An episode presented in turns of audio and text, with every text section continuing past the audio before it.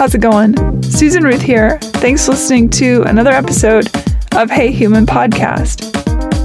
This is episode 237, and I sat down with Richard Dresser. He is an award winning playwright, he is an author and a screenwriter. He's written on tons of TV shows that you will definitely recognize. He won an ACE Award for the Vietnam War stories on HBO. He was a writer for The Days and Nights of Molly Dodd, uh, The Job, starring Denis Leary, The Education of Max Bickford, starring Richard Dreyfuss, Bakersfield PD, and on and on and on. He wrote the book for The Good Vibrations, Beach Boys musical, and also for Johnny Baseball. Uh, musical. He just finished his first novel. It's called It Happened Here.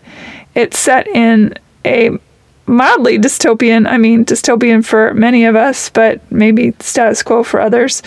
Uh, in the future, 2019 through 2035. It's a retrospective, so it's basically a series of interviews within this family, and it was such a it was a fantastic read. Uh, what's happened in this book is that a president has decided that he really wants to stick around and not abide by the eight year rule or the four year rule, even, and sticks around. And what happens to the country as a result, what happens to this family as a result. So, within this family unit, there are two sides of the family that have very different politics and belief systems. The book is more about what goes on within this family in the context of what's going on in the nation. Uh, wow, really good, intense read. I highly recommend it. Of course, I'll have a link to it on the links page of heyhumanpodcast.com. Speaking of things like that, social media, Hey Human Podcast, you can be found on Facebook and Instagram. I encourage you definitely to check out the Instagram because I find all sorts of interesting people throughout history and modern time to do little write ups about them. And they could be fascinating kids or scientific discovery people or astronauts or movie stars or diabolical beings. It's all on there, so definitely check that out. My personal social media is Susan Ruthism, Facebook, Instagram, and Twitter. You can email me, susan at heyhumanpodcast.com. Please do that. Uh, I would love to hear from you. You can rate and review Hey Human on iTunes or wherever you get your podcasts. It really helps with the algorithms to get more and more people to know about the show. It's a great thing that you can do to help support a free podcast like this one and to uh, get the word out. I appreciate it as well. So that counts for something. If you want to sign up on my mailing list, go to susanruth.com where you'll find more information about me in general as well, uh, beyond the podcast. As I mentioned a minute ago, there is a links page on heyhumanpodcast.com where I curate every episode uh, information, books, magazines, guests, where to find them, uh, all the things that we chat about within the episode. Well, not all the things, but a lot of the things. I go and try and find more information for you so that you don't have to. You can go to one stop shop and be able to get more deep dived into every episode. Speaking of shops, Hey Human merchandise is available. So exciting. It is on the storefront on heyhumanpodcast.com. It's safe and secure. You can get notebooks, pens, art, leggings, kids' clothes, t shirts, hats, masks, so many things. And it's another great way to support Hey Human Podcast. If you want to hear any of my music, go to Susan Ruth on iTunes. I'm on Spotify too, but maybe you'll download some songs and things if you're on iTunes. So, Susan Ruth there for my four records that I have put out. I think that is pretty much it. I'm back from my vacation, so I am in real time for the week that this is coming out. What did I miss? Haha, lots going on in the world, most especially lots going on here in America. And uh, yeah, I digress. Anyway, be kind, be happy. Uh, I'm sending big love out there. This is a very rambly, which I'll probably cut later, but maybe not because who knows. Uh, definitely pick up Richard's book. It happened here. It's fantastic. Thank you for listening. Thank you for being you. And let's do this. Here we go. Richard Dresser, welcome to Hey Human podcast. Thank you. It's so nice to be here. Yeah, it's uh we I've heard great things about your podcast. Oh, wonderful. I'm happy to be here. Oh, that, that makes me happy. Uh, we have a mutual friend, Russ Woody. I'm sure he's the one that said nice things. Yes. Yeah. The check will be in the mail to him as well. I love Russ. He's a great guy. He is. He is. I've worked with him in TV a number of times, and we're still Yeah. friends. Yeah. I'm in a writer group with him that we meet up on Sundays on Zoom these days. And uh, he has been lovely and wonderful. He's very much mentor vibe, friend vibe. He's just a love bug. He's a very generous human being. He's told me Yeah. about that group. It sounds wonderful. You should join up sometime. Just come and drop in. Well, he he invited me to, so watch out. Oh, good. To happen. That will happen. That makes me happy. Well, he speaks volumes about you. He loves you. Well, it's mutual. Beautiful thing. Yay! You're a playwright and an author. You've, uh, which you know about yourself, but I'm letting them know that that are listening. And uh, I, you just put out a book called "It Happened Here." Yes. I read it, and it is it's a really excellent book.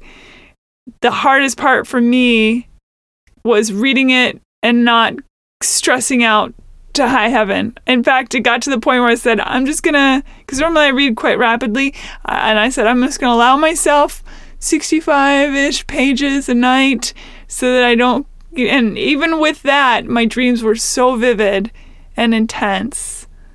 And I think you might be a wizard because you knew things and you, you know things that I, I imagine you started writing this book a while ago, and yet the things you are writing about are happening. so, yes. That, that I, I'm not sure how that came about, other than the fact that um, I went into some kind of zone when I was writing this book, and I was sort of um, just plugged into all the things that we seem to be plugged into these days. So it all of that world was very alive in my head, and it was really about this awful sense of where it's going. And I am basically a very optimistic person, but I had to go deep into that place. And I'll just give one example, which of course you know about, is that in the uh, in the in the novel, the great leader, at at a certain point, he's up for uh, reelection, and he announces that because of all of the corruption and interference in the election, it's going to be postponed for a month. And so when our current president tweeted out the possibility of postponing the election, people that had read the book were calling me up and they were actually blaming me for it as if I'd given them the idea. And it's like, I don't have that kind of power in the universe. But I did just feel like I plugged into something in the political part of it. But I don't I- think that the polit. I, I would be interested in your. What you think about this? I don't think the political part is the scariest part. I, I mean, I agree. I, I think perhaps, I think because the great leader in your book isn't the focus per se, it's this thing that's happening on the periphery, or really that had happened because of the way you've structured the story. But the, the, the family, that really struck a nerve for me because I know so many people who, within their own family, within their peer group, workmates, I mean, across the board, that there's this this division. Either you're for or against, and that is it. There is no gray, no shades of gray going on here. Right, right. Can I just give a brief description of what the book is? It's it's an oral history of an American family between the years 2020 and 2035. So eight members of the family are looking back on the 15 years that we are facing. So in writing the book, it was people people sort of looking back on events that obviously haven't happened yet that I imagine could happen based on the current situation. And the, and the basic uh, setup of the family is two brothers, one of them a veteran um, and who is very conservative, and, and he and his wife have three kids. And the other one, his brother, is very liberal, a history professor, and it plays out in this university town in the middle of the country. So it's basically what many, many families and friends are going through, which is, as you say, we are living in this tremendous, heartrending divide.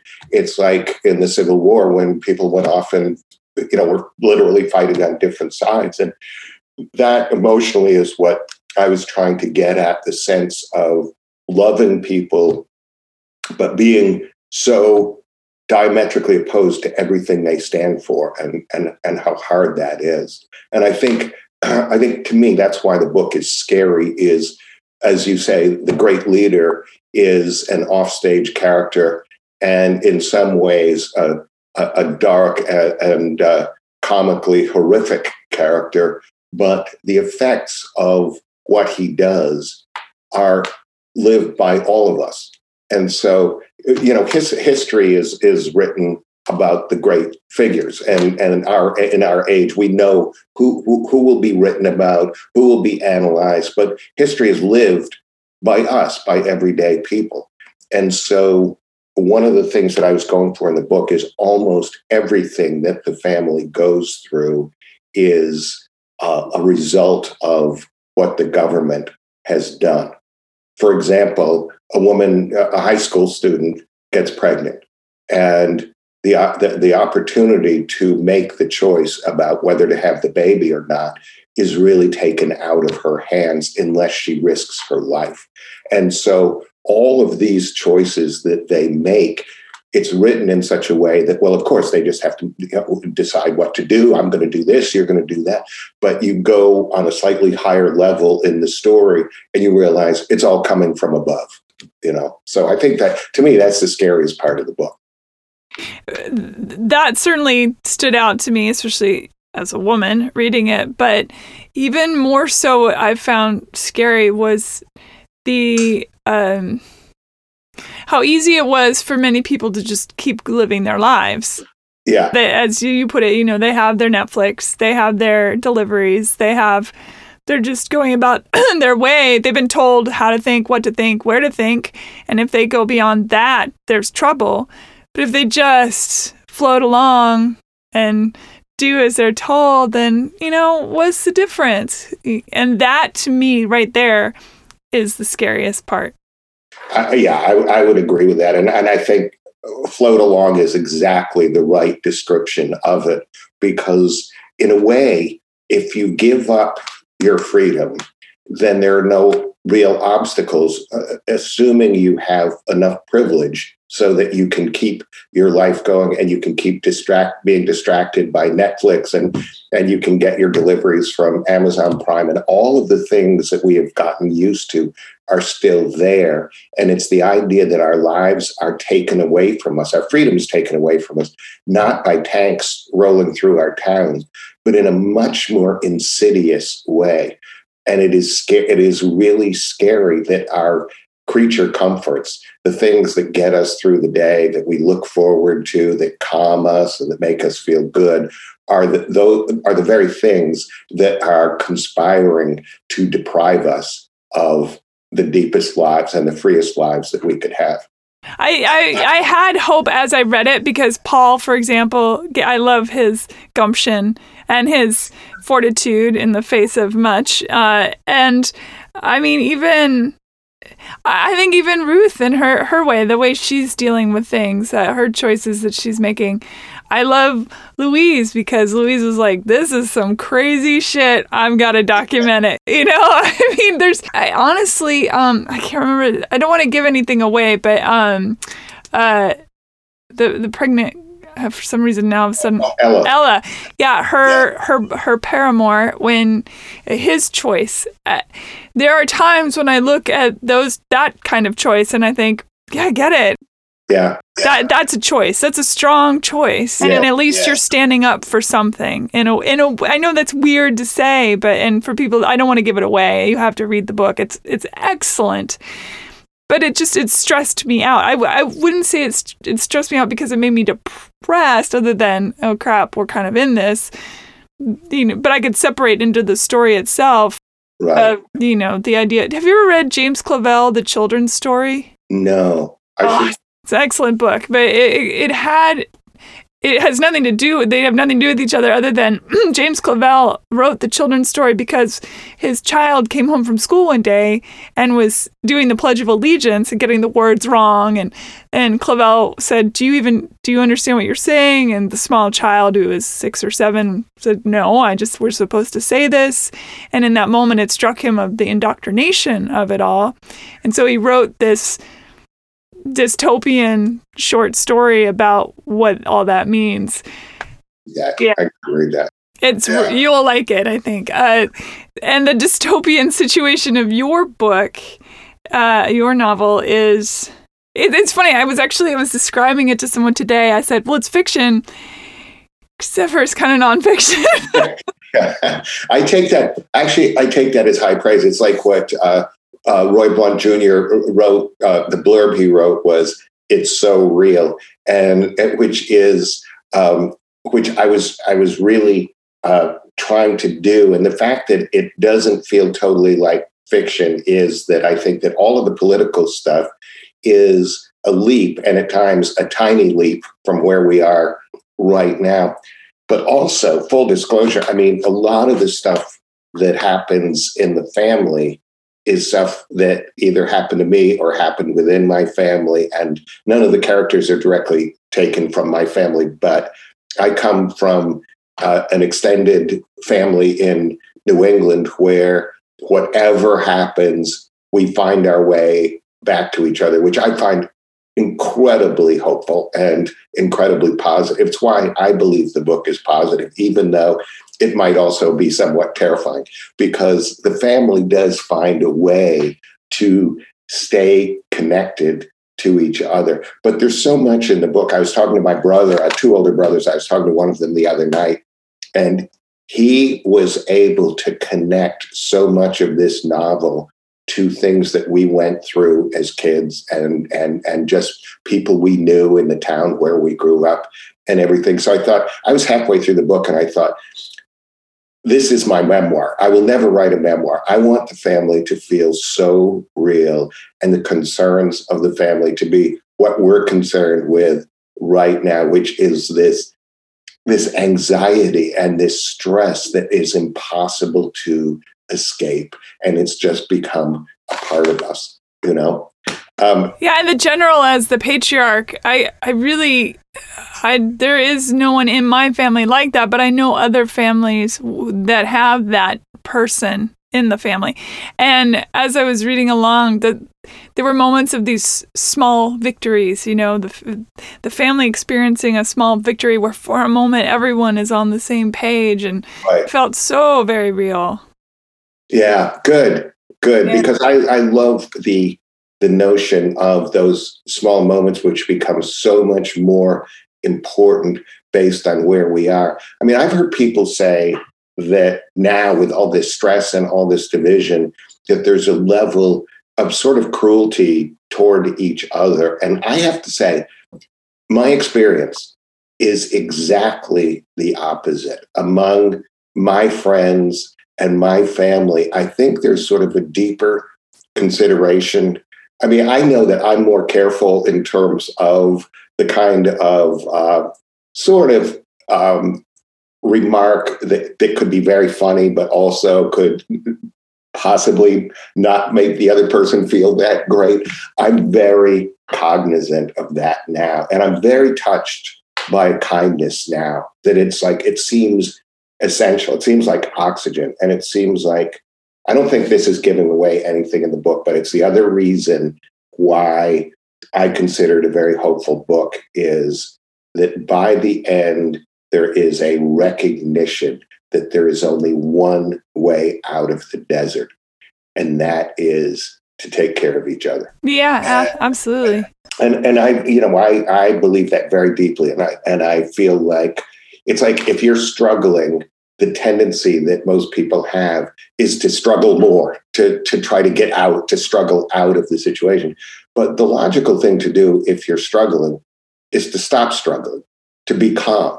And when it, you're in a divided, acrimonious situation, you're not going to win by being more acrimonious, more violent, more, you know, you're not that, there's no winner then. But the way things, the way you, the way you get out, the way all of us get out of this is by is through kindness. It's through it's through taking taking care of each other. Mm-hmm. Uh, I can safely say that this is not a treacly, sappy, sentimental book, as you. not at all. No. So, so I can speak very, very openly about that's underneath so much of the book is that sort of. I feel like it's almost a primal need that we have now to take care of each other. Yeah. I, again, I don't want to give anything away, other, but there there's a you know the specter that comes around here and there. I thought that was a really that was such a poignant the reminder that's the that's the tree branch when you're in the quicksand the tree branch would show up yes exactly exactly and it's this and it's the sense that the deeper we go into wherever we are there are things that are truly inexplicable. There is a mysterious quality to our lives and i think as as as, as things get more desolate in a certain way you find the light in different in different places and it can be miraculous. And again not giving anything away but there are things that happen in the book where the characters acknowledge that there is no rational explanation but what they they accept it because it's it's it's positive it's good whatever it is. We can't there's so much that we can't explain. We're so arrogant that we believe we really know just about everything you know? And it's in, in truth it's it, there's so many things out there that we just don't know and can't explain. And those happen at, at various points in this uh, in this book. And they happen it is the tree branch that you can grab onto and you didn't see it was there before but it's been there the whole time you know? I'm not I, I, honestly as i was reading there were a couple of moments going along where i did one of those things where you shut one eye and like i can't bear to know what's about to happen you know? And that's a for a book to do that i love reading i'm a big fan.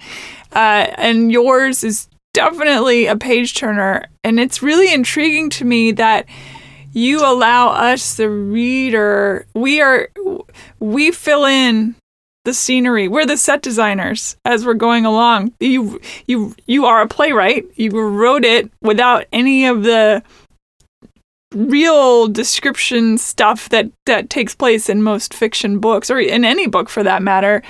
It's all dialogue. It's all dialogue, and um, nobody should let that intimidate them because it's very clear. It'll take you a couple of pages to get the style of the book, which is there's no narrator. There's no one describing what the characters look like.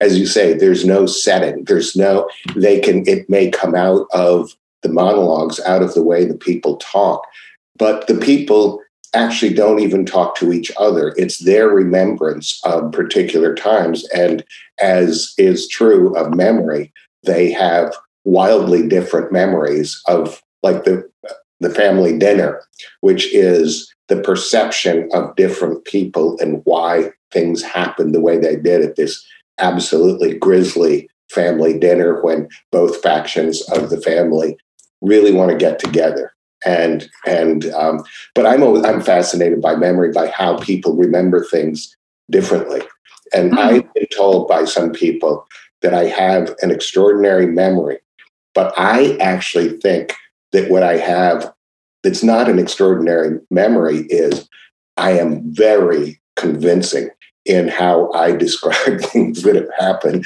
So it really seems as if I know so much of what happened because I'm so convincing when I described it. But really, I, my memory is probably no better than anyone else's. Although, in writing this book and going back to things that were sort of generated by things in my life, when I started writing those situations, I was flooded by detail and by sensory aspects of the situation.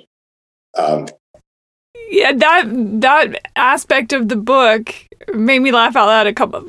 Actually, laugh out loud a couple of times because I think about my own family and our each of us may be at the exact same event, and yet nobody remembers it the same way and it's biased toward however we feel in the moment right. and you handle that really well throughout I eh, you're right. As you begin the book, that it's a particular cadence. I I found myself the first couple pages.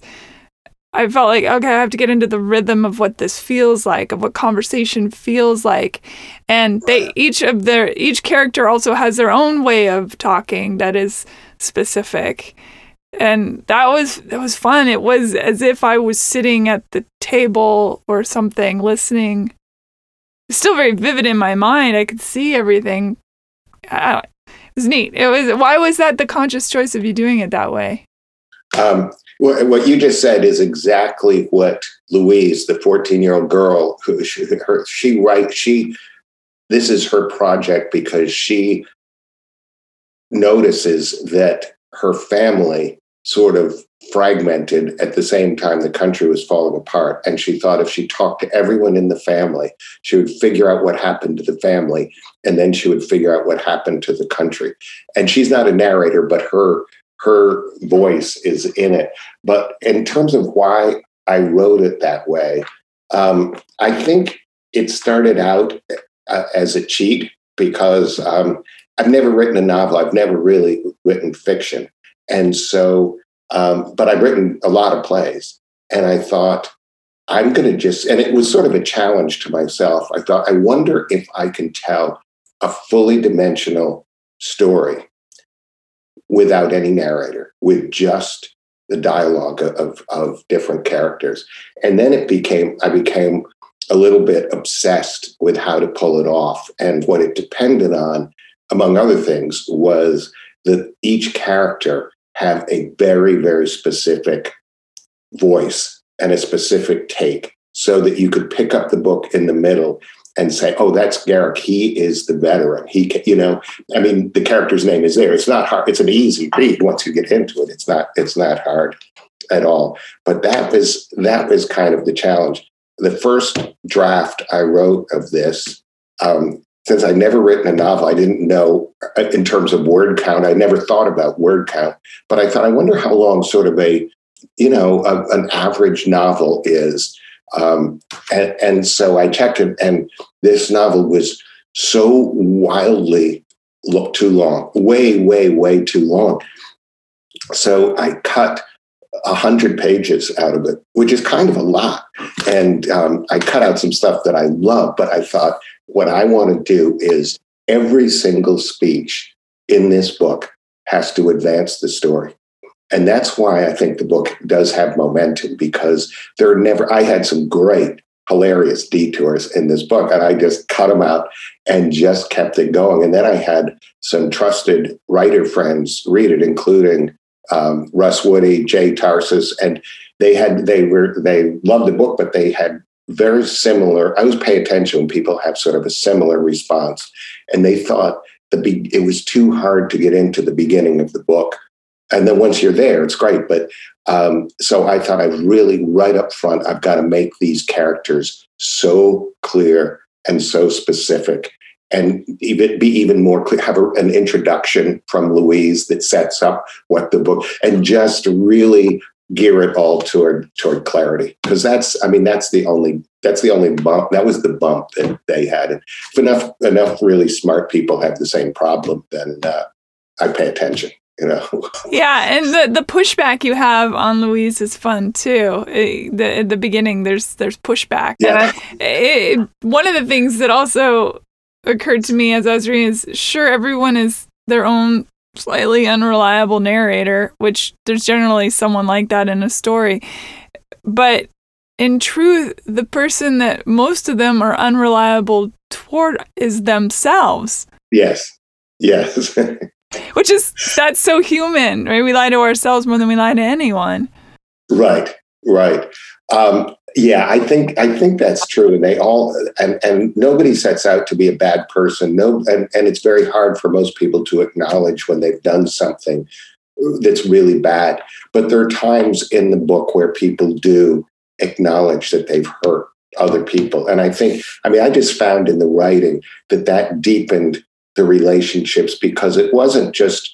I mean, there this family is selfish in the way that we're all selfish, but there are compassionate there, there are compassionate people in the family.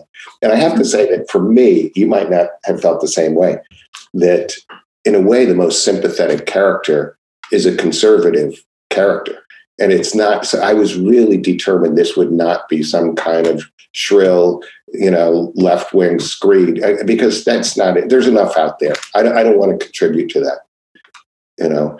So I, I really, that was another thing that I was really important to me was that every character be be really dimensional, be really rounded. I mean, that's the thing about playwriting is that the most if a character has four lines, they have to be as fully imagined as the, the lead character. I mean, in, in, in great plays, that's the the walk on character has a, a, life, a real life that you believe. And I felt like that's what I've got to do with these with with these characters. Yeah, I really pictured it as a play as I was reading along. I could see these sort of, you know, Louise with whomever is talking, and then the you know the the stage is dark here, and then it it brightens up, and then that happens, and then it goes dark again, and then it's and I just I could see all of these things going on.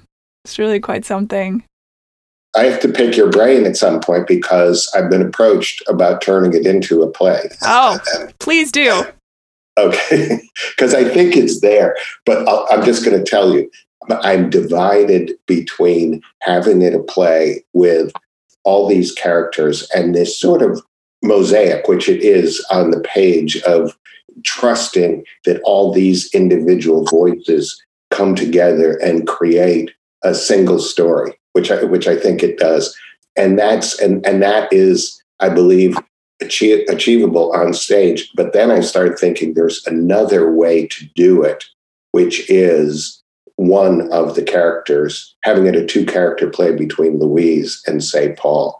And it's it's at the you know it's 2035. He is passing on the family story, which is a political story, to Louise, so that her generation doesn't do the same thing. Except for I think as an audience member, you might walk away from that thinking, well, bias. Paul's biased. He, he the, what I love about the way you have the interplay between the conversations and the memories is eh, I have to bounce back. I think it's because like I have dear dear friends who are on the opposite side of the political spectrum and some of the friends that are on my side of the political spectrum say, "How can you be friends with somebody like that?" And I say because no matter how foul I think their pol- politics are, I could see beyond that and love the person that isn't that politic. And I think you captured that. And it took a while for some, which I think is so human, for some of the characters to understand that even about themselves, because I think that they were, uh, as you go along in the beginning of the of the story, they are so one side or the other. It is black and white. And then you have yeah. this moment, again, not wanting to give anything away, but this moment where suddenly this little eking of gray pops in. and you think, oh, is this the moment? And then you take it away from us and you make it black and white again. And you think, oh, man. And then you bring it, you know, and that was such a lovely way to do that. And if you have it just from Paul's storytelling, I think you will lose, I mean, in my personal humble opinion, you might lose some of that magic yeah. of, of, an audience member going, oh, well, he just thinks that way because it's him. Right, right. You know? Right. No, I think I I think you're right. There's you, you know part of it is just the logistical challenges of getting plays done. Is yeah. eight characters. Uh, uh, I mean, I originally, of course, thought of thought, can this be a play when I first had this idea? But I I did not want to feel constrained in any way. I did not want to worry about do I have too many characters. I didn't worry about what the set looks like. I didn't want to worry about is this character talking too much because in the theater, you know, I mean, it's like there. And lately, as a playwright, I have kind of felt these constraints, and it's one of the reasons that I just wanted to like explode out of it. And if a character was going to talk for five pages, go for it, have at it. And it was incredibly liberating for me as a writer. It was incredibly exciting. And, you know, it, what it felt like was when I first, in my 20s, when I first started writing plays, writing dialogue. And it was really, it was like a narcotic. I just felt like I have to do this. I have to do more of this. And that's kind of how I, I feel having written this novel is just uh, creatively. It just it is it, it just has excited me so much because you can do anything. You know, you don't have to. There are all kinds of things you don't need to worry about, and among other things, you don't need to uh, worry about. You know, getting the right actors and get. I mean, I love all that stuff, and I will continue to do that. But this was this for me has been a really special experience to just dive in with nobody telling me what to do and nobody read the book until I'd finished it, you know, a very lengthy first draft, you know. So mm-hmm. I feel lucky. I feel really lucky to have hit on this because I'd always had a vague notion like I'd really like to write a novel, but I didn't do it until I was so driven by it and driven by this idea that I had to do it. It's it's sort of the thing of putting it off until it's more uncomfortable not to do it than to do it. And then writing fast, just writing as fast as possible. Was there a voice in your head at all that that tried to keep you from going too far from the conservative point of view, thinking, okay, other people that are going to read that that maybe are not of your political bent. Did you did that cross your mind or did you just go nope just gonna write it and see what happens let the chips fall i would like to say that i'm just gonna write it and see where the uh, let the chips fall where they may but i don't i'm probably not that evolved a human being because I think we i think we all have these voices politically uh, right now politically we have these voices in in our heads. And i was very i really focused on making all the characters full and and and, uh, and resonant but I don't, I mean, I think that I succeeded up to a point, but I think there might have been that voice that was pulling me back a little bit. The place where the voice, there was no voice pulling me back was in the rants that Paul has in the in the rooming house. And that's actually where the book started with those rants because I I was just like so enraged by so much that was going on and I started writing this is just going to give a little bit away, but it doesn't give too much away. I wrote the rant about every, every time the great leader lies, his breasts grow an inch. And so, so, so I, I wrote that and I sent it around to friends. They said, Oh my God, this is so great. This is hilarious. You should do a whole book of these. And I thought, I really don't want to because for me personally, I feel like we're kind of beyond political satire. In a way, satire can be very provocative, but now it almost feels like it normalizes it. You know, it almost feels like it's like I'm not into that at all. And I thought it actually is more devastating if it is what goes on in a family in this world rather than me writing these extreme rants. And so, the, but I did have to find a place for the rants in the book. So there, I think, five of them. I feel like real life has superseded anything that the Onion could ever come up with at this point. Yeah, yeah. Well, it's so extreme in how we process this every day. We have so much to process every single day, and so much that's so shocking. And that a few years ago, it would be unimaginable. And it just happens. And, and that's why I think our sense of time gets distorted because somebody will say, "Oh, that thing about the taxes came out last week," and say, "Last week? I thought that was last summer." You know, it's like so much has been full. But I don't know about you with the with the pandemic and the summer. It felt like a summer that didn't happen, and it feels weirdly like time is hurtling past at warp speed and at the same time we're stuck in place and it's like this weirdly dysfunctional place that's a real distortion of time. Yeah, I would agree with that completely. Yeah, and I, and I'm interested in how different people handle it.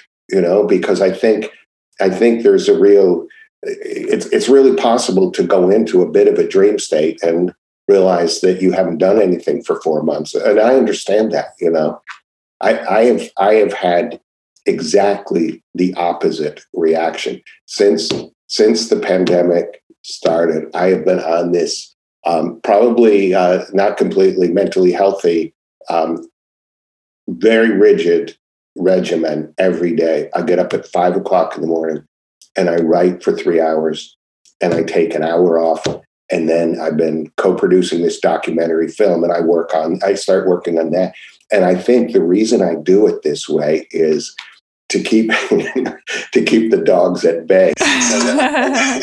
you know, so I don't really have to think I, I, I, I, don't want to spend the day tortured by what's going on. So I fill it with my own work, basically. Well, it's, I do want to talk about the documentary. I think it's interesting to be working, uh, it's on the, the Berrigans, right? Yes, and yes. it's got to be so surreal to be working on a documentary about them during this time. It, it is so extraordinarily inspiring. I mean, they they really uh, they lived it. I, I, mean, they were, you know, two uh, two Catholic priests committed uh, to, to, nonviolent resistance. One of them uh, fell in love with a nun. They got married. They were excommunicated. They had three children, but their entire lives were uh, really. It was a deep commitment to peace.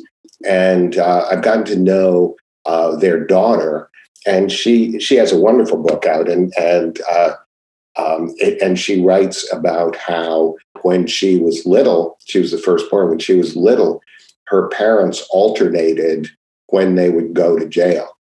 I mean, going to jail was not like, oh no, I got caught. It was it was hearts and minds. It was commitment on a very deep level. I find it I find it so moving and so inspiring because we're living in a world where um, you know, uh, the, the, the brave step is to sign an online petition, you know, and it's like people feel like they've really done something. Or, and I'm not making fun of it, but well, I kind of am. But writing a lot of postcards and stuff like that, I applaud all of that. But that's that's not exactly uh, marching across the Edmund Pettus Bridge. Although I do feel that people are rising up and marching, and even in the face, knowing they're going to get tear gassed and bulleted and and rubber yes. bulleted and I, really I, I, couldn't understand it. Not that I was out there, but during the first three years, I couldn't understand why there was there was relatively little protest. I mean, to me, that's been one of the heartening things. There've been some. Yeah, I think it's because of what you spoke to earlier and what we were saying about the placation. I think when it's hard to get up off the couch when your needs are being met, even if those needs we we've been very selfish for a long time and i do think that people are starting to wake up and go oh wait i'm not i'm not just i'm not just here by myself on this couch. There's there's all sorts of people on this couch with me. We've got yeah. to we've got to stand up for each other. Yes yes. Good title for your next book. It's hard to get up off the couch. I mean i mean i think that's the time we're living in. It's too if you have enough money to get by comfortably, reasonably comfortably, it is hard to get up off the couch. And I applaud the people who are now. It just it took it well, it really it really took Black Lives Matter. It took it took that and that sort of exacerbated. And look how fast it was vilified. Yeah. Yeah, became it was it, it called a, a terrorist organization. Which says to me that it's actually making a difference because they they wouldn't be coming out so hard against that unless it was freaking them out enough to go, oh, shit, maybe they're going to wake each other up, you know? You're right. I mean, but but it's it, it's it, to to to demonize any any movement is to fear it. I think you know. I mean, if they ignored it, then then it would mean it's it's not consequential. I think it's hugely consequential. As to say, you have a, there's a quote uh, that you said uh, there are no safe choices. Yeah, yeah, I, I think yeah, I, I don't think there are. I mean, um, you know, I teach at uh, Columbia in the in the graduate film program, which I, love. It. I love these students; they're so great. Um, and there's, you know, there's this whole sense of uh, people wanting a safe space and um, and not at Columbia, but at, uh, you know, you read about these things where there are all these protests of uh, speakers who are going to be disturbing and challenge people's view of the world. I think, well, why else would you go to college unless you were? So I've had this thing about there there there is only one safe space actually, and that's that's your coffin when you die. And up until then, everything is a risk everything is a challenge, whether, whether it's a relationship, having kids, getting married, buying a house, finding a job, finding what the meaning in your life, whatever it is, all of it is an enormous risk. And the idea of, of, playing it safe. I mean, we're on the planet for this long. I mean, the idea of playing it safe. What's that? It, it, what do you what do you get from that? And I feel like there are really positive things coming out of this extreme time that we're living with. And I think a lot of people are coming to that conclusion that there are things that are worth the risk. There, there, there are things that are worth putting your ass on the line for.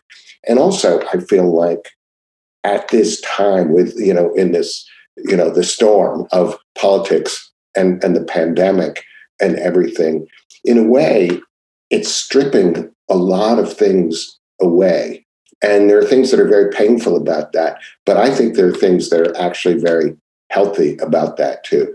I don't know about you, but I find that what sort of gets revealed is who matters in your life, who really matters in your life, and what matters in your life. And it, it, it can be very painful, but I think ultimately it's very healthy. I agree with you. And the, there are benefits to all of this insanity and that the isolation, which is, I think, very hard for a lot of people the thing of it is it's it's easy to ignore all your stuff if you are constantly in a bar- the cacophony of life right. it, the din of it it is all so loud that you never get quiet enough to hear your own thoughts and that can be quite soothing for a lot of people and now that has been stripped away as you say and we are left with how do I feel right now? What am I thinking right now? There's no noise. Yeah. Yeah. There's no noise except for the thoughts in my head. And for unfortunately some that's a maddening brink that they step off of. And it's the I'm I know that the suicide rate has gone up during this time. Yeah. Um, and for others, it makes them very angry, right? They're lashing out because it's so much easier to touch you know, to, to touch that person's problem, what they've done, how they've hurt me, what's wrong with that, instead of touching why am I hurting? Right, right. We're going through an enormous trauma, and we're going through this trauma together. We hope together. And, you know, there are people, I don't know who's, none of my friends have said this lately, but the idea that um, things will at some point snap back to normal.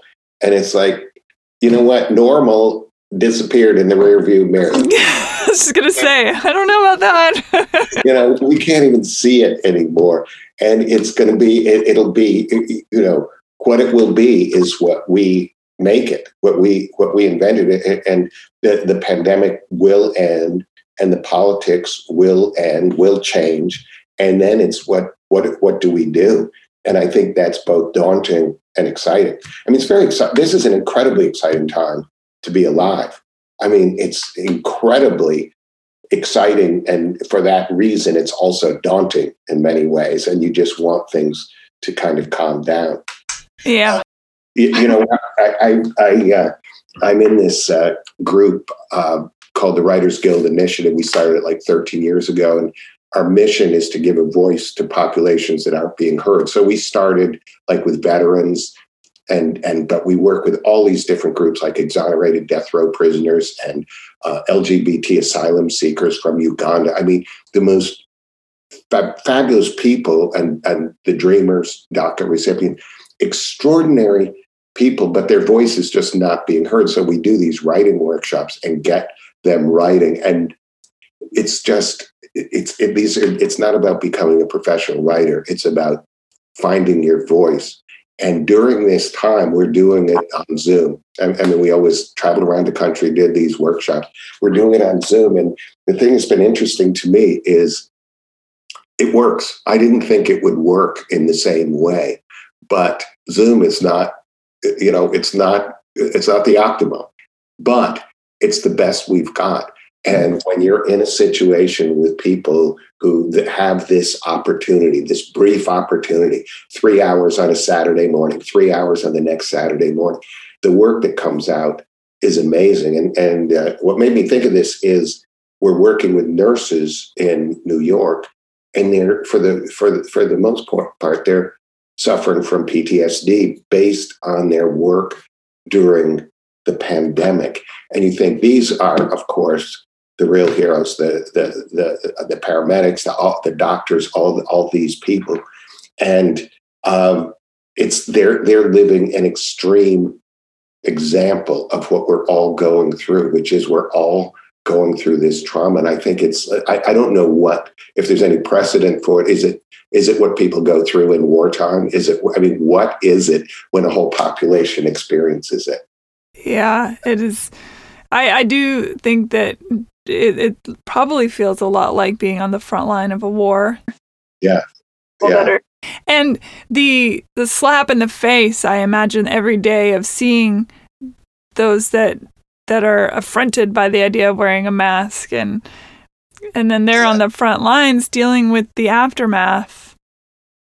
Yeah. Gotta be that's gotta be there's there's so many levels of wrong with that and and how that must hurt on a deep on a visceral level but on, with the level of exhaustion and that they're putting their own lives on the line and yeah and are dying i mean and are getting sick you know? yeah well in new york when it, in the spring when it hit it's such an extraordinary level. I mean i live just north of the city but in the city i mean friends were saying to you know going out on the street and the people who weren't wearing masks and these you know the the the doctors the nurses the paramedics everybody struggling and fighting to keep up and the people sort of blithely going about their life. And what i don't understand is this notion of the infringement of personal freedom. I mean, what is the personal freedom to infect other people? I mean, it's just. It I think that was actually propaganda that was was carefully planned by people that probably are not big fans of America, and I think that they they started that disinformation campaign very specifically to see to see eh, how far it could go, and also to probably hurt. It's a great it's a great warfare wow, I had not thought about that. And I consider myself a deeply, deeply paranoid person, but I think that you have put me to shame in the paranoia department. Is it paranoia? I don't know. I don't think it is. As you say it, it's like, why? Of course. It doesn't take much to get that sort of thing going. And then once it goes, it catches like wildfire. And they only need a certain amount of the population to rise up in arms against the fact that it was made political, who that that's some yeah yeah. that's some ridiculousness the level of that. And and you know oh it's about your freedom and oh you're right. And it's just about considering other people right? It's it's right? yeah. it's a it's very meta to me that the whole anti-mask really does speak to that level of well if it doesn't affect me then okay who cares yeah. literally everything else. Healthcare women's rights uh, you know trans rights lgbtq rights uh, people of color rights just all of that. It's you might as you could line it up like a venn diagram or something to to to, to show how it is representative of that same feeling. And i know people listening might be like well i'm not against you know such and such and so and so. No not actively but there is a passivity to it. Yeah, yeah. As you're walking by the the guy on the street that's begging for money or is bedraggled and is you know in his own filth and just sitting there, you you know nothing about that person, and yet you and you walk on by. That person might be a veteran. That person is certainly somebody's child. It could be somebody's parent. You know, it's it's that level of compartmentalization yeah. that, that, I find deeply saddening and, and fascinating all at the same time. But yeah, I, I would, on that whole tangent, I do think that that disinformation campaign was super strategic and it, it got a lot done. Look at how many people are dead. I think you're really smart. I, I, I really, I, I mean, I just, it makes perfect sense what you're saying. And also just the, you know, uh, whatever the definition of collusion is, but that going on, um, it's of course, of course, I, I think I think that's absolutely right, and it makes it so diabolical because it only takes certain people to lead the way. And the, the, you know the, the people who went and, and, took over the state house in in Michigan with with you know with, with they, their AR-15s and all this stuff, they they're not they're not in on that level of it. They're on the level of my personal freedoms are being taken away. They got manipulated. Is Yeah. what happened. They got manipulated into thinking that they're standing up for something that has nothing to do with, you know. Right, right. I saw one one picture of him. One guy had he had he had his gun, and he also was wearing a mask. And I thought, you know, this is a little bit contradictory. And then I thought he was probably leaving the house, and, and his wife said, "Honey, you've got to wear your mask." Yeah. I have my gun here. Such a bizarre time. A person could not write. I mean, we, you couldn't write this. You could not be in a writer's room and pitch this story. People would would you'd never work again. You wouldn't because it's so it it, it is not, well the, the problem is that fiction has to be believable and life rarely is. And life now is not even a little bit believable.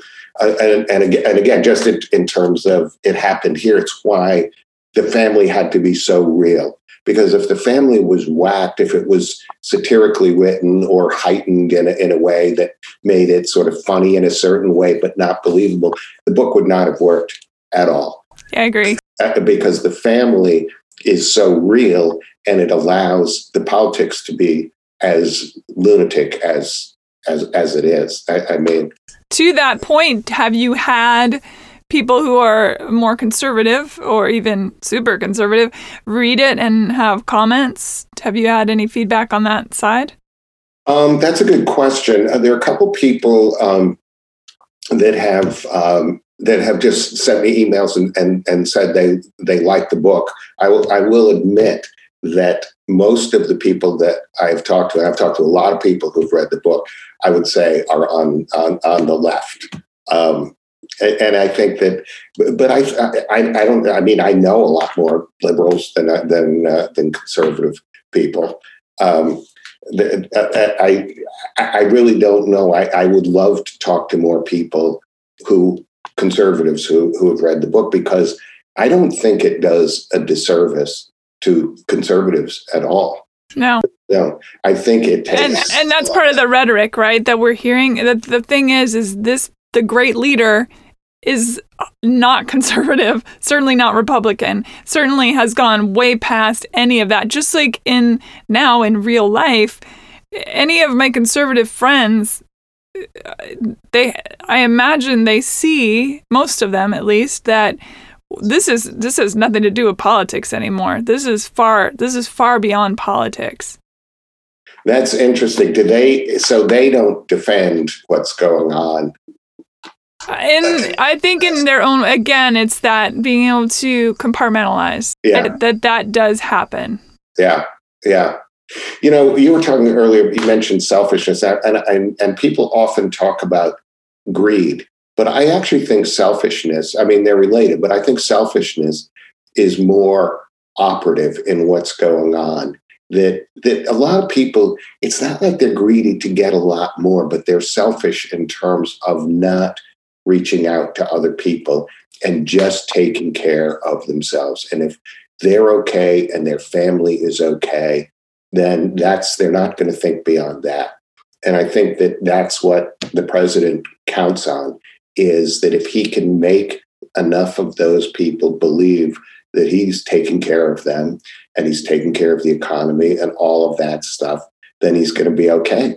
Um, and I mean, one of the reasons that we're, it's going to be a long journey out of here is 40% of the country buys that and so or is willing to vote for that and that's a that's a scary number it's why it's why i think that um, the book i mean i'm obviously you know wanted to get it out before uh, november 3rd but i think it's going to be every bit as operative after after election day because i think what what the book is about is a family enduring an, a prolonged crisis an extremely chaotic time. And that time is not going to end regardless of who wins the election. And, and so, so I have the sense that that's what we are all going to be up against for a long time. The pandemic, we're going to get past the pandemic, but it's finding our way I don't. I'm not even going to say back to something. It's finding our way forward to a way that we can we can live together. Yeah. You know. Yeah, it's an interesting time. I mean, there there is. It's it's hard not to look toward. what is it? The looking into the abyss and the abyss stares back at you. Is it the looking into the dystopian possibilities? of all the, of all the writers of the writers that came before you that you know the the Bradburys and the you know Asimovs and the right. you know and uh, Vonnegut you know they we've they've been saying we've all been saying it's all there. It's and it's not like we're learning it seems anything. Right right. Well right now it seems as if we've unlearned an awful lot of an awful lot of things. But i think you mentioned all those writers and i think that writers, and of course I'm totally biased, but I think writers are the essential workers because a democracy depends on the truth.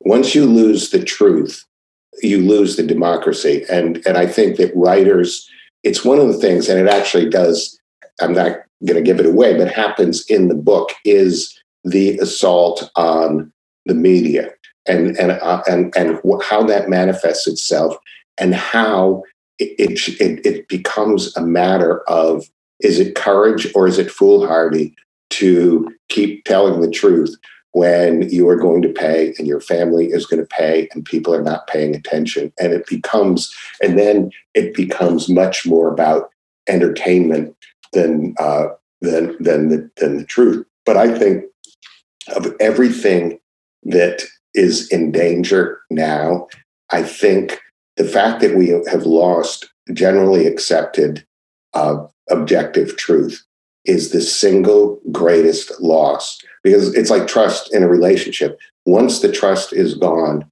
it's a really hard road to get it back.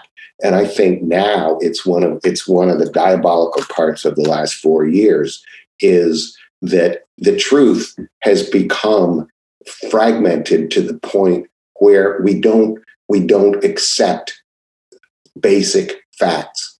And we've been taught that right from the inauguration, which was the biggest inauguration in history. You know, all of these things which were demonstrably false.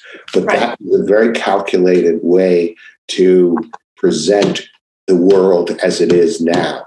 That you, this is the, the truth is what I tell you the truth is. And there, the fact that enough people buy that is is truly scary because there's no now there is no one source of information that we all look to. And there it's it's all in pieces. And there are all these different narratives and people use this the fact of no objective truth is used in all different kinds of ways. And and and i think i actually i think in general journalists have done an amazing job. But I think that there is still this idea that um, it's, you know, on one hand this and on the other hand this, and it's giving, uh, you know, this false equivalency to some things that are truly crazy. I mean, QAnon is now raging not just through the, the country, but through the world. And yeah, and that, there are senators who are QAnon. I've I've tried to get a QAnon person on the show. They don't seem to want to come on the show. I would love to have a conversation. That would be great. Well, what about one of them that's a politician because they're going to want to get. That's true. That's a good point. Because I think that, uh, I mean, they got to be bold to stand up and say that they're QAnon and they're running for state representative. Uh, the the few QAnon people I've talked with it seems to me that they don't even know their own history. They don't even really understand where it started, who started it. The the basis of the Soros thing is is rooted in anti-Semitism. That they, they, this whole other level, and QAnon now is these hippie moms who are peace and love, and they think that they're saving, you know, the world from pedophilia. Which uh, who doesn't want to stop that? Yeah, that's a really controversial stance, you know, to be, come out boldly against pedophilia. Right, but they don't they're not worried about facts. They're just like, oh, Tom Hanks eats babies, and after he, you know, gets their adrenal, you know, all that stuff. It's like, I'm, I'm sorry, of all the people that you could pick, you pick Tom Hanks because that woman said that when she was a kid, you know, this thing happened to her, and it's you know, let's let's take into account some mental illness, and that people can say things now, and facts truly don't matter. That's it. Facts don't matter. I'm interested in the fact that uh, John F. Kennedy Jr. is uh, playing It's alive and well. Yeah, but they keep moving the goalposts. You know, I had a woman on the show who used to be Jehovah's Witness, and and I talked to her. I said, you know, in the in the Jehovah's Witness zeitgeist, you know, there's been many an Armageddon set. The date is here, the date is here, and they keep moving the goalpost. And the QAnon people as well, the goalpost keeps moving. Now, to me, if you're a critical thinker, that right there is a huge red flag. However, they just it's a lot of word salad. I follow some of the Twitter accounts of the QAnon stuff, and there's a lot of word salad going on. Yeah. And, and you keep moving. Like supposedly JFK Jr. was going to show up in Dallas on October 17th and become Trump's true running mate, and all this stuff. And when it doesn't happen, or that Tom Hanks is now a robot Tom Hanks or a clone, and the real Tom Hanks was assassinated at Gitmo, or, you know, all this, it's, it's like just please just look at the logic for one second. Is it more likely that that's wrong, or is it more likely that this surely bad things happen in the world and kids get hurt? But the truth of the matter is, they're getting hurt in your own family.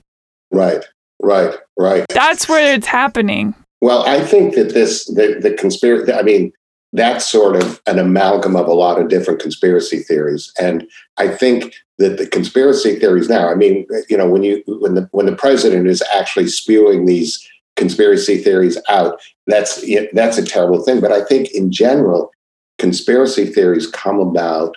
The people who are attracted to them want an explanation for yes. why their lives have not worked out the, the way they wanted them to. Yeah. And I think it's it's fulfilling something. Now I don't know. I, I'm fascinated that you uh, you definitely have to get a QAnon person on. Um, uh, but I I'm fascinated by the whole thing that it is gone beyond the United States. It's you know it's all over the place. Well, the internet. And, that's the internet for you, right then. Yeah. But it doesn't matter who Q is at this point. Yeah. Could, uh, it could be anybody. It could be, you know. Who was it that said when the when the atomic bomb when they finished was it Oppenheimer? Somebody said I I am the maker. I am uh, I am the destroyer of worlds. Oh um, yeah, yeah. The internet is not too far behind the destroyer of worlds. I, I think you're right. I think you're you right. But but this the fact that it is sort of gone QAnon is sort of going mainstream. Yeah. I just wonder what the point is where it turns from like right now it's it's reported as this lunatic fringe and it's sure. i have a theory about it as far as the uh, human trafficking angle. One of the largest granted the united states has a problem with human trafficking. It is a humongous it's a global problem. It's a billion dollar industry. Uh, and we're not just talking kids, we're just talking across the board. And uh, Russia is, in fact, a big problem with human trafficking and pornography that is very violent like snuff film pornography and and just really intense horrible stuff. And if i am operating those types of places what's the best way to get the heat off of me but to create these specters that people are going to run around chasing because I have to follow up on stories. If I'm the head of the human trafficking and I get a phone call that there's a kid trapped in a Wayfair locker being sold on the internet through wayfair.com, I have to follow up on that. I can't ignore it. And so I'm over there chasing these QAnon, oh, there's there's it's happening over here. And meanwhile, my global enterprise is doing great because nobody's paying any attention to me. I've created this red herring over here. Right, right. Wow. That makes a lot of sense. Now, I have heard, you probably know that when people get into it, it's almost like a video game that you can go deeper into different levels of it and they say it's, it's a rabbit hole yeah they just keep watching more videos that speak to what they're what they're being their brain is being trained to believe and so but and, and so there are people who sort of dabble in it and then but it's i think it's sort of hard to just dabble in it because it becomes weirdly compelling to people.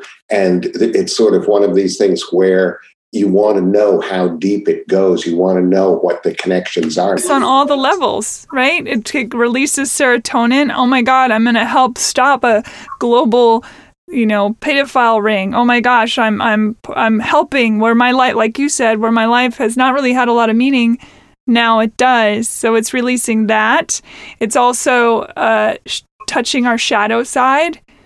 I could never be that person, but I'm going to watch this video. That's why horror films are so popular and and yeah. violent films are so popular because we're allowed to be armchair to these right. disturbing things without actually touching it, without doing it. You know, it's, yeah. it's our avatar. And uh these these rabbit holes that people go down. I mean, they, they talk about it. Did you watch the um the social dilemma? Yes, yeah. Yeah, they talk about they like we we are creating these algorithms that we pay attention to what you're watching, and we will just keep upping the ante. Yeah. It becomes its own pornography. They're addicted to that. Right, right. It's ha- and and and the extent to which behavior can be controlled, which 100%. I mean, that's that's the scariest thing to me. The extent to which politics can become about the algorithm. I don't think Trump actually believes the Q stuff. He believes there are people out there that think he's some sort of a savior figure, and he loves that. that that plays to his sweet spot. Did oh, you see in, in, in yeah. India this guy who worshipped Trump, and he Yes. I mean, how crazy is that? And if Trump had known about it, I'm sure he would have brought the guy to, to you know, had him sleep in the Lincoln bedroom or something. But you know, he, but the guy had a had a statue. He commissioned a statue of Trump, and when Trump got COVID, he couldn't eat, and and he he just was in such a state of despair that he died. He died. I mean, and this yeah. is what this whole thing is. Um, the cultish aspect of it is really scary. But you can't tell people in a cult that they're in a cult, right? right. Look at the right. people that have dealt with cults. They've written, there's so many books about it of trying, you know, the Children of God cult or, you know, all these. All, all these situations, Jonestown, the survivor, there's a few survivors of Jonestown. Yeah. The, the reprogramming that has to be done. Right. It's insane how easily manipulated we are. Have you have you uh, have you uh, follow, uh, followed uh, the NXIVM cult at all? I haven't watched. I, I know about it. I know the the story, the underlying story, and all that. I have not watched The Vow. I know that there's a documentary about it. Yeah, yeah. Uh, well, I think it's. I, I mean, I was I was absolute. I found it absolutely compelling because it's people that it's us. It's people you know it's intelligent people and some of them quite successful who went to a meeting went to some meetings and really felt that this workshop could enhance their lives. And and, and I, it's it's just extraordinary because you realize I always I always felt like if you're smart and you have a sense of humor, you are immune to being in a cult. Mm-hmm.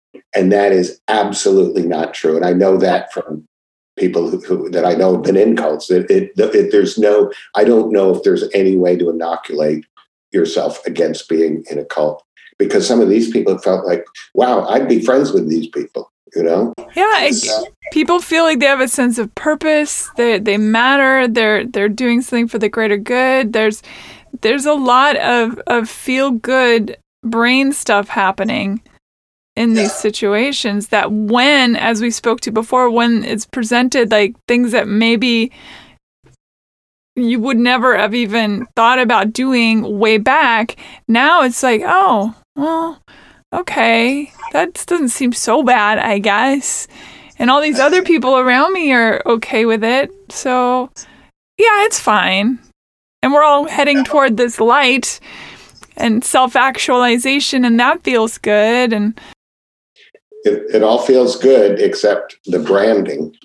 yeah, The women were branded, which is so, that was so horrific. To get to that point, you had to you had to agree to a lot of different things along the way. The line, as the line keeps moving, if you keep moving with it, eventually you're going to offer yourself up in any way, shape, or form. Right, right. Yeah. Now, if this really is a cult around the president, how are people deprogrammed from it? I'm not sure. I I'm not sure. The thing that I find fascinating too is like we have guns and we're gonna do this stuff. Uh, that's a lot of bully energy. And to be f- to be honest, um, of the bullies you've known in your life, there are a lot of blustering.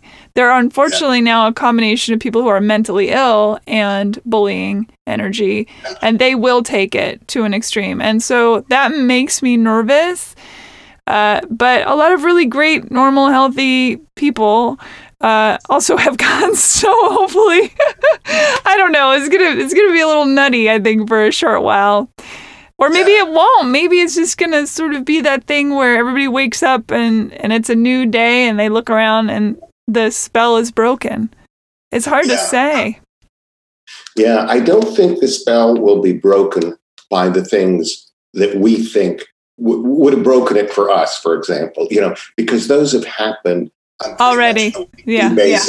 It's going to be it's going to be something very different than that. I don't I don't really know what it is, but I am not. I shouldn't say this, but I'm not particularly concerned about a so-called coup, and the reason is it. If you think of you think of this, this sort of the strongmen in the world that that he admires, they are really smart and they are really focused and everything. And he's essentially lazy and ignorant and entitled. And the what goes into a coup is a lot of planning, a lot of detail work, you know, a certain amount of imagination, kind of an iron will. We haven't seen any evidence of any of that. It would be just like, Yeah. I, I mean, he's surrounded by people who have that. Yeah. Basically, he doesn't have any. He, he doesn't. He, he has the attention span like a chickadee. I mean, I, it's it's one of those things where you know it's bad when somebody goes, "He's no Hitler."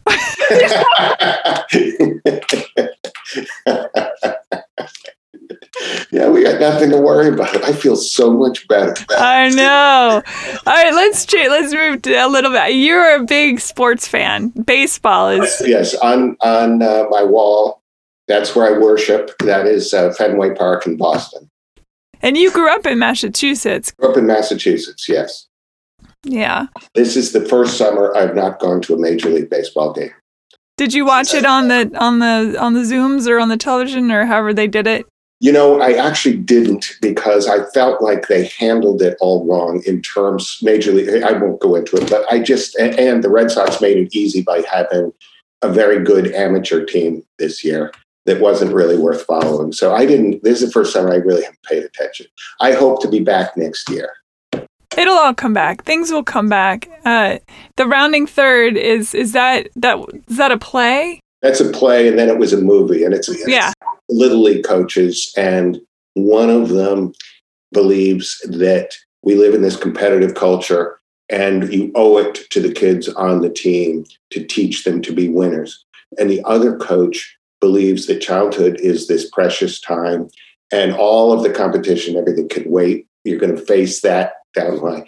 And I wrote this play because I was coaching Little League and I realized that I actually was both of those that I was when I was the assistant coach I was very nurturing and we're we're just here to have fun. And then when I took over as coach I, it was like my voice changed. I was there was this urgency about how what we have to do to win you know? And my son I was coaching my son which is a challenge and and uh, and so um, I realized that the I really strongly believe two irreconcilable points of view. And so I wrote the play to try to figure that figure that out. Um, and it's it doesn't you know and, and again it's like extremely personal because it's my brothers playing all my friends all this little league and stuff and it's all of that stuff and after i wrote the play i talked to a psychologist and he said every boy and i'm sure it's true of, of girls too but he was talking about little league every boy who played little league baseball has one traumatic moment that they live with the rest of their life it's like because it's very uh, you know it's like a team sport but it's pitcher against batter and all the parents are there and it's like a time in your life where you're very vulnerable but as as a boy you're you, you don't want to show that you're vulnerable.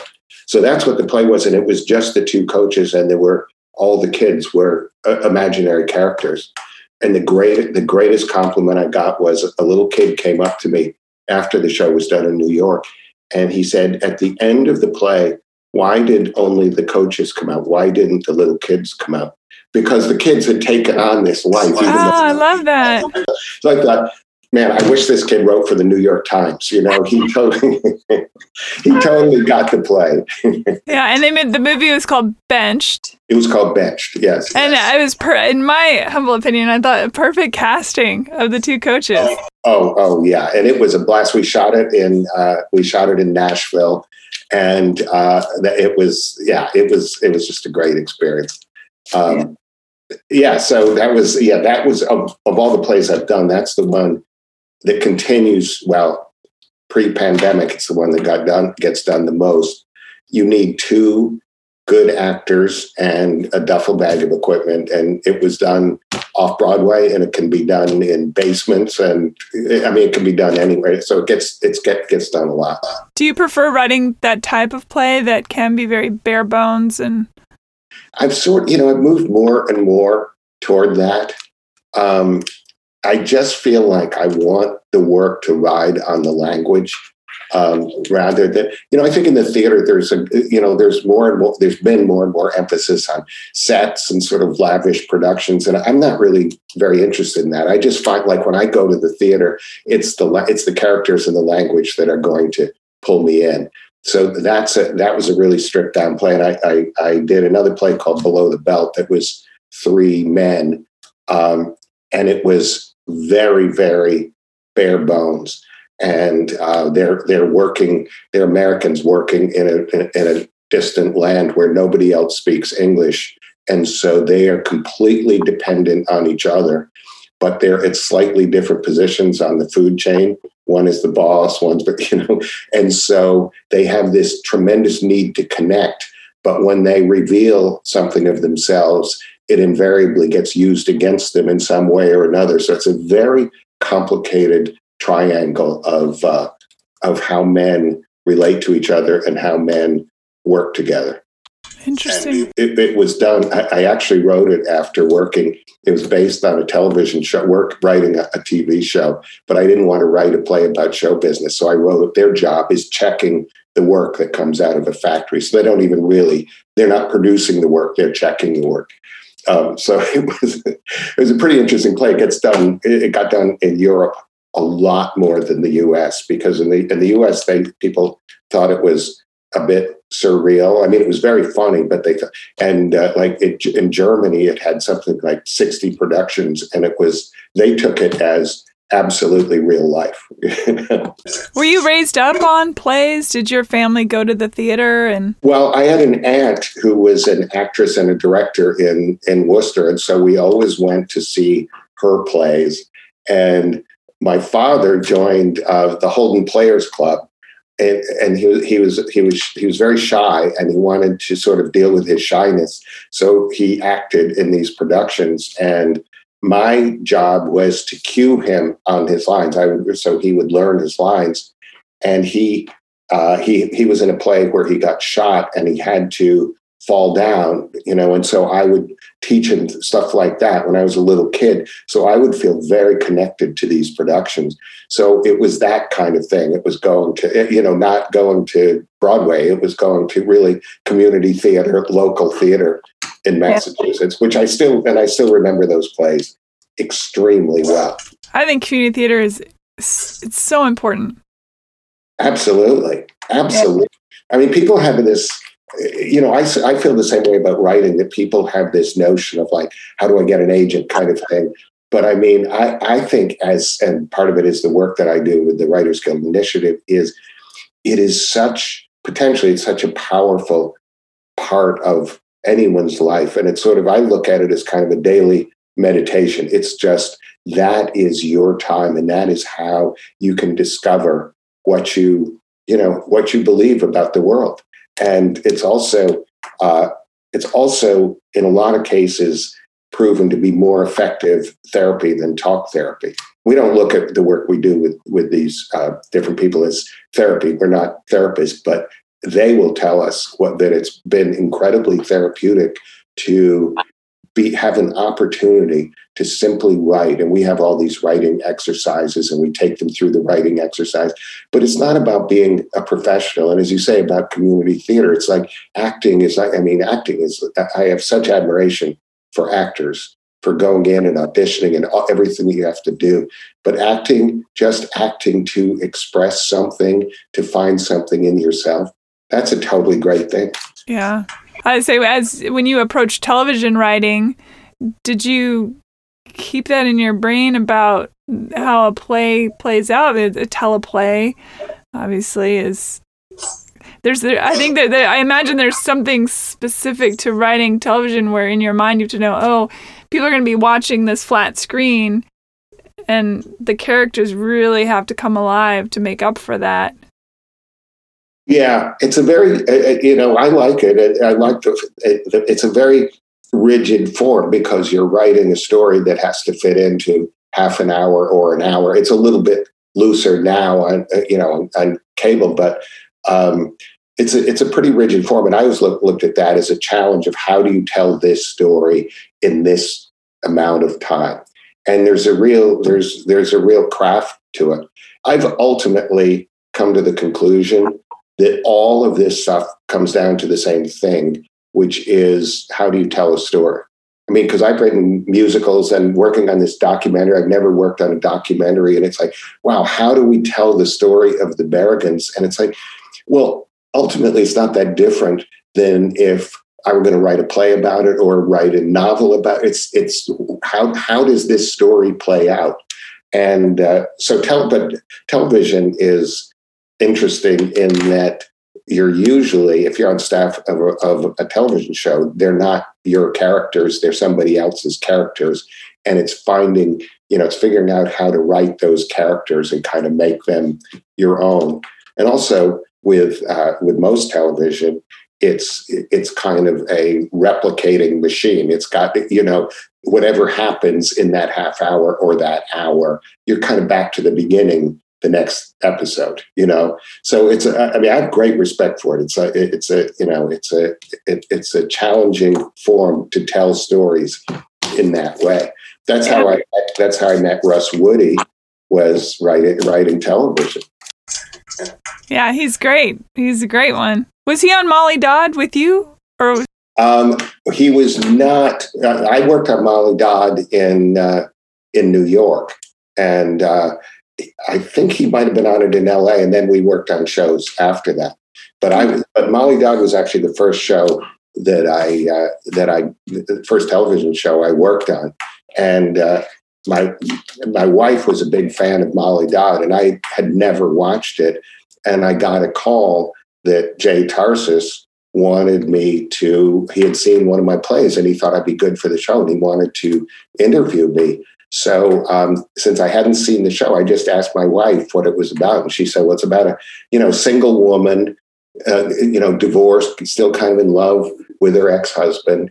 And so I went into this uh, interview with Jay. I'd never met him before, and he said, "What did you What did you think of the show?" And I said, "I, I love the show. I love the show. What you've done with the single woman and the, the husband and everything."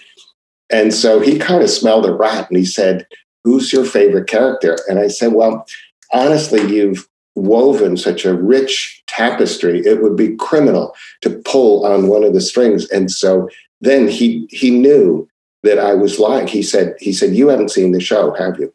I said, absolutely, I have seen the show. And he said, uh, what did you think of the character of Jimmy? Uh, and I said, honestly, Jimmy was not in any of the episodes that I saw. And there were other people in the room, and they were just quietly horrified at this person coming in and just lying so blatantly. But I figured I was in so deep that I sort of like followed the Lenny Bruce dictum, which is your wife catches you in bed, you just deny it. Just deny it, even if, you know. So I just. You could be a politician. absolutely. So I, so he really tried to break me and I wouldn't, I wouldn't break. I just stuck to it. So finally he said, I knew it was going to go either all one way or all the other. And he said, he said, listen, I want you to write an episode of the show, but you have to promise me something. And I said, What? And he handed me these two videotapes of the show. And he said, You have to watch these so you know what the show is that you're writing. And I looked at them, and this is when I possibly overplayed my hand. I looked at them, I said, These I've seen these, okay, but I will watch them again. so, so, so it, it was you know, it everything that you could possibly do wrong for an interview. I did. He is now, of course, one of my great, great, great friends. I mean, I love Jay and I love working with Jay, and there's no one I've ever worked with who is more generous to other writers. And that's how uh, that's how Russ and I met was was working on shows with Jay. But it was, you know, a lot of writers. It's just natural that people kind of circle the wagons or they're, you know, whatever it is. But he's I've collaborated with him a lot, and it is it is one of the great joys of my life to work yeah, with. Russ speaks very highly of him as well and has told a couple hilarious stories, including one where he's in a closet going through base I think it was baseball cards if I remember correctly, avoiding a giant party that his wife is throwing in the house. Hilarious. He operates in his own way, but he's a, he's also a great writer. He really yeah. is. Yeah, I love that. And I love that for me and i think that you i don't know you other than today really but uh, you have that same feeling that i get around russ is that you do believe that a rising tide lifts all boats. Yes. That giving feeling. So it's not surprising that you two both speak so highly of another individual who has that yeah. same idea. Yeah. Well, as you know, it's it, it's brutally competitive. Show business is brutally competitive, and when you find your people, when you find you know find your friends in it, it's it's such a relief because actually, I mean, I love writers. I work with a lot of writers and I teach writers at Columbia and everything and work with writers at the Writers Guild. And, and I love writers. Um, our meetings at the Writers Guild Initiative are so great because everyone is so opinionated and not shy about putting it out there and funny and sharp. And uh, we also uh, we do serve uh, we do serve alcohol at our meetings. Oh. and so it's they're they're they're very entertaining, and it's one of the things I really miss about uh, about you know this the pandemic is that we have these meetings they're still fun, but they're on Zoom, and it just makes me want to get together. I'm curious about Good Vibrations. You wrote the book for the play for the Beach Boys, Good Vibrations. Yes, yes. They are Brian Wilson, legendary. Absolutely. Were you freaked out at all? I mean, I know you have so much experience and you've written a million things, but was there an intimidation factor there? Absolutely, because um, I just love the Beach Boys. I mean, I really, I, I, just like Pet Sounds, one of the great great. I mean, for me, probably the greatest album ever made. And so it was an unusual situation, um, Good Vibrations, because the producers had had the option for several years and had not been able to get anything together. And the option was going to run out in six months. I, I think it was six months. And so ordinarily, um, the, the time, the gestation period for a musical from the time of starting to Broadway is seven years. So I so, so like Jersey Boys was like I don't know six or seven years. So I knew, and my agent told me you are stepping into the fire. But I thought I will never, ever, ever get this chance, and it was it was a blast. And and uh, Brian meeting Brian Wilson, and I I was a, I have to say I, I'm not usually this way, but I was a total fanboy when I met him, and he said the greatest thing. He said, "Richard, you made me proud of my music," and I just thought, you know what? It's all worth it. It was so great. Wow. And uh, yeah, Mike Love came another night yeah, I'm sure. But I thought I think it's just um, I think that they were so extraordinary, and what he was doing was so amazing. And I so I spent that whole year just immersed in the Beach Boys. I read every book about the Beach Boys and listened to the music all the time. And it was to- it was totally great. It was so it was so much fun. But meeting him, you know, every once in a while you meet somebody where it just matters in a way that hardly anyone else does matter in that way. I love that you had that experience. Oh yeah. Oh yeah. Yeah. Well, did you grow up in Los Angeles? If you, I did not. I grew up in Seattle. Oh, okay. But did you follow the Beach Boys a lot? I mean, did you? Yeah. Oh, yeah. for sure. Yeah. And my brothers are much older than I am. So the house was filled with all kinds of music. But Pet Sounds, my, my older brother Matthew had that record. Yeah. You know, and yeah. he explained to me that the Beatles. The Beatles are great, but they're great because of the Beach Boys. well, there's competition. I know. The, the Beatles heard Pet Sounds yeah. and realized they had some catching up to do, and then they did Sergeant Pepper. So yeah, so. which is a great record. Yes, yes, yeah, yeah absolutely. Yeah. Richard, you are fantastic. I want everyone to read It Happened Here. I'm going to put links on my heyhumanpodcast.com. Where's the best place for people to find you out in the wild world? Um, well, my, uh, you, you, can find me at my website, richarddresser.com. Um, I am recently on Twitter that's exciting. I will add you immediately. Yeah. You know, I wasn't on Twitter, but um, I talked to my publisher and he said, you know, you really should be on Twitter. So I do go on as uh, Richard Dresser at It Happened Here and make various observations about the situation. Uh, recently, I, uh, I thanked the president uh, for putting to rest any questions about American exceptionalism. um, but I, you know, I actually it's it's fun. It's because I sort of think that way in short, you know, kind of short bursts like that. It's fun during the day. Yeah, Twitter's meant for that. So that's the, so your Twitter handle is at it happened here. Yes, and I'm on. I'm also on Facebook. Okay. Both of these you know i have no character at all. I mean i guess that's obvious by now but i i sort of like made fun of them for years and now i embrace them completely. I love it. And i'm actually connected to a lot of people i wasn't connected to before. Yeah it is uh, again it's that the evil empire but it's also it's great. It has provided a yeah. lot of information and a lot of humanitarianism and a lot of resource. We what are you gonna do? Yeah yeah yeah I got to tell you, this was such a pleasure talking to you. I had a blast. Thank you so much. I really appreciate it. When you have uh, your your QAnon guest, um, I'd like to come on for like ten minutes if that's okay. okay. You want to ask some questions?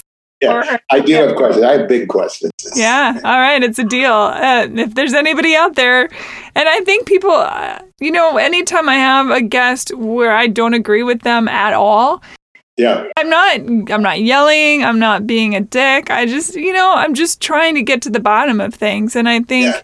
I think sometimes people might be nervous, but if they listen to my body of work, they'll know that that's yeah. not that's not my end game. I just I'm just want to know why. How come, yeah. you know?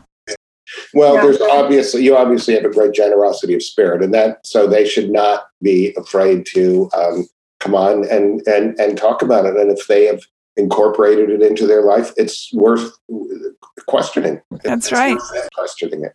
That is it. Just to speak to what you said about, you know, college, my I loved I loved my classes in college. I loved my literature courses. It, I loved my religion courses. I did, to me, to be able to have dissent in a classroom and and have that debate is right. incredible, and it it makes me sad that that art is is seems to be losing ground. That people don't know how to do that anymore, and that schools are in fact stopping that from happening.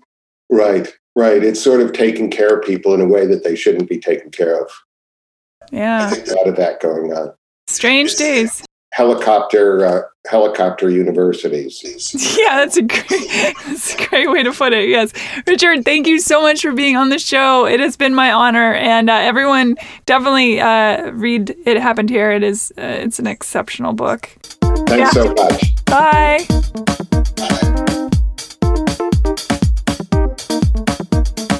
Rate and review Hey Human on iTunes or wherever you get your podcasts. Thanks. Bye. Thank you.